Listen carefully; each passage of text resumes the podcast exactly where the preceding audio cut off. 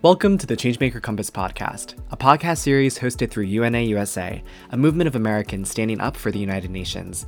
I'm your host, Dustin Liu. Within this podcast, we'll have the chance to hear from those on the ground tackling today's most pressing issues and learn about ways we can work together to build a better world. Today, we'll be speaking with Saad Amer, a youth climate activist and founder of Plus One Vote, on the importance of voting and centering youth leadership. Saad, welcome to the show. Hey, thanks for having me. Saad, uh, before we begin, I, would love to start with the check in round. Um, our check in question for today is What was your favorite children's book growing up and why? Uh, I did not read very much as a child. No, I'm just kidding. um, I really loved Dr. Seuss. Um, you know, there was this one classic called One Fish, Two Fish, Red Fish, Blue Fish. It was about one fish, maybe two fish, like some red or blue fish. I don't really remember you know, but it was just like fun and rhymey. And, you know, then I grew up and apparently Dr. Seuss just has all of this really woke commentary about world wars and, you know, inequality and, and all this really woke stuff in these children's books, which was like absolutely beyond my head as like a four year old. Um, you know, but I had a whole like stack of his books and in middle school, our teacher was like obsessed with using non-traditional forms of education. And so like my the, that U.S. history teacher would go to things like Dr. Seuss, and we would like read Dr. Seuss in the eighth grade, but sort of expound on the woke realities of Dr. Seuss. So it was, you know, a really fun way to have a different perspective to learn about about things that you probably wouldn't have understood as a four year old. Um, yeah, so definitely a fan of Dr. Seuss. How about you, Dustin? Uh, for me, it was probably uh, The Giving Tree. I remember it was the first time that I thought about growing old, and it also was the first time that I thought about you know the capacity that we do have to give uh, to others. And and I just remember flipping through the book. I think 24 times the first time I read it, and just being so fascinated by how much the tree had to give. So um, it was an interesting point in my life to think about. You know, I was like six, right? But at that point, it's like, wow, maybe I can be nicer. Maybe I can give more. Um, so it was a really formative book to have read early on. I think when I read that, I was like, why does the tree keep giving? Like, just, you know? I hear you. So, Saad, on this podcast, we love to start with the human bio of our guests. So, I'm wondering if you can, you know, beyond the resume, beyond your accomplishments, who is Saad Amer? So I am Saad Amer. You know, I'm a climate activist and the founder of Plus One Vote. But you know, at heart, I'm I'm just you know I'm the child of immigrants from Pakistan. I'm from Long Island. Always been a huge nature lover. You know, I you can find me on the streets eating ice cream and playing Pokemon Go. And that's just who I am, you know. Saad, I'm wondering if you can circle back to you know your interest in nature. When did that start? When did that grow for you? When did that really begin? I always thought nature was so cool. You know i remember being a kid and planting daffodils around my house with my mom. And you know you kind of just like plant these like little bulbs like those seeds in the ground. And months later they just like explode and there's like these leaves and there's these yellow flowery things. And as a child i was just like whoa, was all that in that little seed? Like, how did that happen? You know? And not knowing anything about basic biology, I assumed that, like, you know, they're like, oh, the plant feeds on the soil. So I thought it was like literally eating the soil, you know? I, just thought nature was the most fascinating, interesting thing. And just seeing from those daffodils how you can sort of just go out and plant something and have that become something entirely new and beautiful really became a lens for me to see the rest of the environment and to just understand that every tree, every blade of grass, every creature, every animal has this backstory that just sort of evolved and developed on its own in this natural, organic way. I just thought it was so cool, and understanding my sort of place in that context was really invigorating for me and really empowering to think of myself as this larger environmental system rather than just like this kid, you know, out in the forest. You know what I mean? Totally. And, and it sounds as though you had some experiences that really exposed you to that connection. So I'm wondering if you can zoom in for me uh, on one moment from your early childhood where you had a deep connection with nature. And in that moment, you know, something that you still think about to this day? When I was in the ninth grade, I actually did a lot of environmental organizing. And, you know, there was this land preserve in my local community called the Fish Thicket Land Preserve. It was a 100 acre preserve, and I did a lot of work there with, with my school and actually created this big education curriculum. We brought out like thousands of students to this preserve and taught them about climate change and, you know, and, uh, conservation and the environment. And one day I was in the preserve just by myself, and I remember sitting down and I saw a turtle. I got really excited because I didn't usually see turtles there, and if you didn't already know, tur- turtles are really cool. And so, you know, I got down and I had my camera and I start taking pictures of this turtle. And I'm just like sitting there waiting for the turtle to do something. He kind of, you know, just went in his shell because he's like, who's this kid? And as I'm just like sitting there, I notice all of these bugs just walking around, and and I start following them with my eyes, and I see, oh, all these ants are are going somewhere, you know, and they were going to eat some larger bug. And as I look at that larger bug, I see a spider web, and when I look in the spider web, I see a fly that was caught in the web, and and a spider about to go and, and eat it, and I, I'm hearing the birds chirping up in the sky. I'm hearing the leaves in the canopy sort of rustle. And as I was there on the ground, I kind of understood whoa, there is all this life and diversity, biodiversity here, right here in this ecosystem. And while I got excited by this turtle, all this other stuff was happening around me. And the, all of this stuff was happening in this large connected web. You know, it was sort of Uh, basic, you know, bio 101. The birds eat the bugs, the bugs eat other bugs, eat plants, and it's, you know, this whole system. And in that moment, I feel like I really understood my place in that entire system. And it really brought to life this ecosystem that I was in, that I'd always grown up in as my local community, and made me understand just how interconnected all of this is. How did you find out about the realities of climate change? You, you've shared a little bit about understanding the portrait of how beautiful nature is, and about uh, you know your own experiences acknowledging that we're all part of this larger system. Do you remember when you realized that there was a reality of climate change that we were facing as a world? I think that at some level, I had heard about it a lot here and there. You know, I was always into watching documentaries. Of course, you know, actually in that same um, in that same eighth grade class I was talking about, we watched An Inconvenient Truth by Al Gore, you know, and just had like a whole sit down lesson on what climate change is and how it's impacting the world.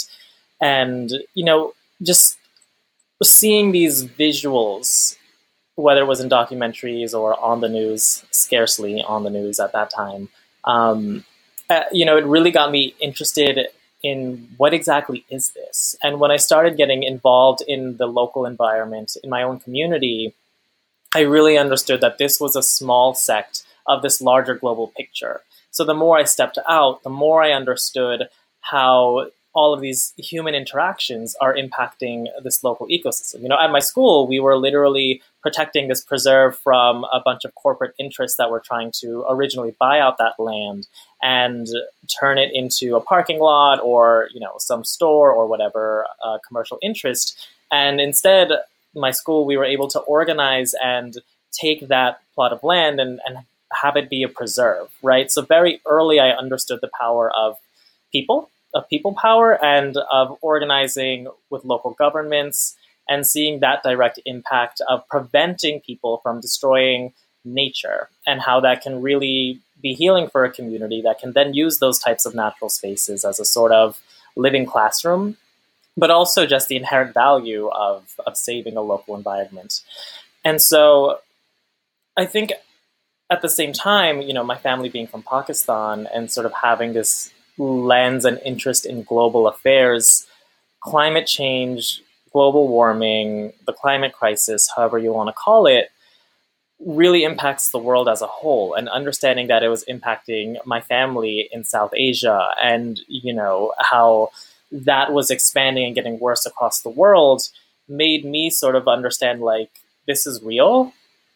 We need to do something about this and if we're not actively taking action then we're sort of complicit in the system that is happening around us and that's not an excuse you know, a lack of knowledge or a lack of interest isn't a good excuse to not take action because, you know, whether you realize it or not, you're contributing to this. And because you have the active choice to contribute to it, you also have the active choice to change that system, to organize in that system, and to fundamentally transform that system. So I chose that route.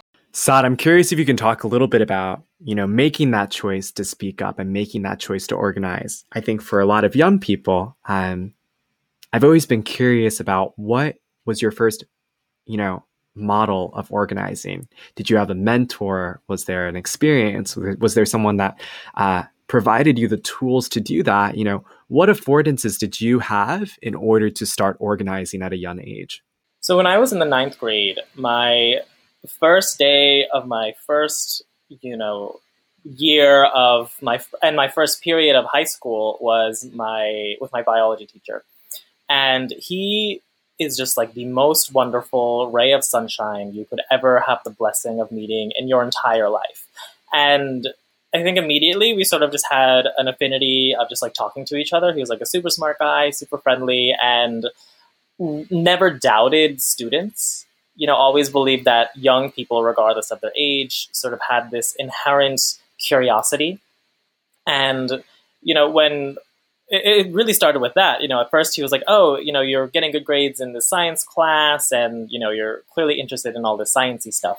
Why don't you join the high school's uh, science research program? So I was like, I don't know what that means, but okay. Um, you know, I just was like, okay. And it was that moment where in that class was essentially like, a handful of kids in the school that would just, you know, kind of chill. It was pretty, it was a pretty relaxed program, and you could do as much or as little as you wanted.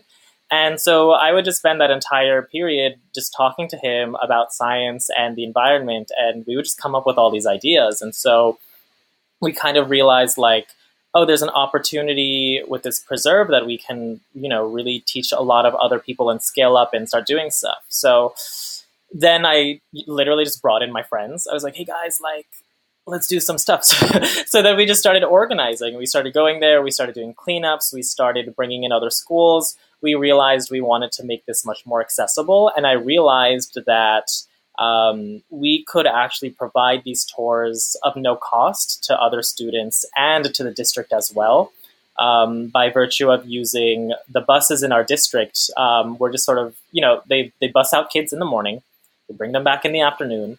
And I found out they were just chilling in in in the middle of the day, and I was like, hmm, well, why don't we just you know use those? And so I was able to organize that with um, with our school district, and then just started bussing out literal, you know, then it was literal busloads of students coming to this preserve with me and other tour guides. We were able to train 50 tour guides across our district, and just like you know, I wrote up a curriculum with my science teacher, and then you know that started getting a lot of att- national attention and all this stuff, and it just really scaled up pretty quickly. But it started from just me and my high school bio teacher just trying to chill and you know just both loving the natural world.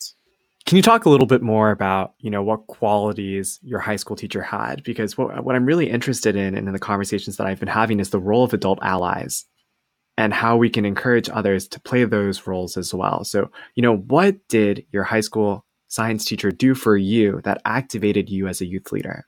I think he consistently always would just find opportunities to help amplify the work that we were doing, the interests of other students, and and actively be looking for opportunities for students to go beyond the classroom and use other spaces for learning and for social good. And so, you know, I, I, I remember like we would be at at a science fair, or I would be presenting a video about the work we were doing at a preserve or some space like that. And he would be like, hey, that guy over there does so and so with uh, the county, you know, you should go talk to him. And me not quite knowing what that meant, like, oh, I don't know, I, I, I don't think at that level I even understood what an elected official was or what it meant to work at, you know, these bigger NGOs or whatever. And so I just be like, okay. And I would just go and start talking to them, be like, hi, I'm Saad. I work at the fish thicket and we do all this environmental stuff and I like organizing. We talk about climate change and, and you know, blah, blah, blah, blah, blah. And, um, you know, it sort of made me not fear talking to other adults and of being able to very quickly build up a group of supporters who then took interest in what I was doing and would then just lend their support, you know. So we were able to even at that time get the support of Brookhaven National Laboratory, which is one of the national laboratories of the US where a lot of major major major major scientific discoveries happen. Um, and we were able to then work with them, present there, have all these scientists come in and teach us about all this like next level climate, ecosystem, open space science. And, you know, because of that, I think a lot of the students in this program that we literally created, including myself, were able to just get access to so much knowledge from such awesome people. And it was really my high school science teacher identifying different opportunities and expanding the world of of what I even thought was possible. I didn't go to some like bougie fancy, you know, high school district that had like infinite resources and and access to all sorts of stuff. It was like, you know, kind of like what's in the school is what's in the school and like good luck, like, you know, we we used to have like fight Fridays where there would be like these like massive brawls in the hallways all the time. Um, or on Fridays, and you know it was just its own thing within the school, but really thinking beyond that and how even at a young age you can have impact beyond the school that you're in really opened my eyes to what was in the world beyond. And I'm very grateful for for that science teacher for doing all of that. Thanks for sharing. And Saad, I'm wondering how those formative experiences impacted your journey as a climate activist. Um, curious if you can just give a few highlights on your journey within your climate activism. Yeah, I mean, you know, even even in the past few months, a lot of crazy stuff has been happening. But you know, I've had the opportunity to uh, work on the ground in India, in the Himalayas, to you know advocate for policy change at the UN, to lobby Congress for support it to, for support for our national parks, and actually just helped pass a 6.5 billion dollar bill, the Great American Outdoors Act, through the Congress and Senate, um, and you know was able to uh, get all that funding for our national parks and for and an additional nine hundred million dollars for um, land and, and wildlife conservation services. I've you know had the ability to found my own organization, Plus One Vote, and talk about voting advocacy and climate change. Just awesome, awesome icons that I've just been very grateful to work with. And I think I think what I'm most grateful for is being able to now still work and organize with youth. I just came from a meeting or that we're organizing a strike for in New York, a climate strike with a bunch of youth organizers who are also in high school or lower. And you know, I think there are of course having these major opportunities to work with these cool organizations and people, but I think change always happens at the grassroots. And activists decide and dictate the moral compass of a nation. And so I'm just very happy to be able to have my hands in that work actively and to let that guide a lot of what I do in terms of the rest of my work. Saad, I'm curious if you can talk a little bit about your gifts. Um, on the podcast, we talk a lot about how we have to meet our gifts with the world's needs. And curious for you, you know, what do you see as your gifts? That you bring to your organizing and what makes you an effective organizer? In many ways, I feel like I've gotten lucky. you know, in in the respect that people are just I think if you meet people with kindness, they'll meet you back with that same sort of kindness. So wherever I've been in the world, whatever community, I've found that the people have been receptive to the work that I was doing and to me, just because I was genuinely curious, like, what's happening here? What are the issues here? How can we improve what's happening here? What do you think? You know, and really just, I think, having really nice, supportive people around me has just really grounded a lot of what I do. And I, I, honestly think of all the things, you know, I don't know what people see on the outside, but for me, I'm just happy to have all these really nice, wonderful people around me doing nice, awesome things, and that everyone's just willing to collab and do these like dope things. I hear that. And Saad, I'm curious, you know, pivoting a little bit to Plus One Vote, talk to me a little bit about the model of change behind the organization. Yeah, so I founded Plus One Vote in the lead up to the midterms, the midterm elections here in the US in 2018. And for me, I felt like, you know, we often talk about voter registration. We talk about the need to bring young people or people, young people or people of color out into these conversations and really engage them. And I found that the people who were saying that were never young people and they were never people of color. And the more I started looking at that, I, I, I realized like, oh, our system was designed by certain people and to this day is still run by those same people. And until we start broadening and expanding the scope of that, nothing's going to change. And when I started talking to the people around me, it was like, oh, wait, we could make a lot of these changes. Like, what if we each brought in one other person into this movement? Like, let's just start there. And it sort of started this guiding question of who's your plus one? Who's the one person that you can register to vote? Who's the one person that you can bring with you to the polls? And when we started doing that, it became so clear that, yo, this is so easy. Like organizing around voting, like in some ways it seems like this big, out of this world, you know, political strategy type whatever. But at the same time, no, it's so simple. It starts with one. And so you know, then that was the birth of plus one vote, of really just getting people to understand you are a part of the system, you belong in the system, you know, your voice is important. And, you know, whatever it is that you're passionate about, talk to the people around you, bring in your plus ones, and and from there it scales up from being me bringing in one or two of my friends to you know thousands of people doing that creating this massive march to the polls and really increasing and fundamentally changing voter turnout which then impacts the policies that we have on issues like climate change or voting rights or social justice or healthcare or gun reform, and just really changing the game of what's happening. You know, why is it important that young people are engaged in social issues? Why is it important for young people to, to leverage the personal influence that they do have on their own communities? I think that no one can represent your voice better than you can. Right? Like if you're waiting for somebody else to sit and speak up for you, like why should they you know and and especially looking at our democratic system in the way that we have our representatives we think that they represent entire communities but the reality is they're only representing voters and they are only representing that when especially they're going to represent the issues of their community when they feel like their jobs are at stake right like if you can get an elected official to feel like oh like if i don't take the side take the side on this particular political issue my job might be in jeopardy, you know? And when you start to realize that's how the system works, that these representatives are only representing voters, you very quickly understand if I'm not voting, I am not represented. And if you want to build up your own voice, your own political will, your own political community, then you need to organize around the issues that are around you. And if you're not speaking up, you shouldn't expect that things are just going to magically appear in policy. You shouldn't expect that you know people who are not going to be alive and are in our government in you know at, people who are in our government and are not going to be alive in 20 years or so that they're going to care fundamentally about issues like climate change. And you know if you're young and you're upset by school shootings well these people are not in school anymore.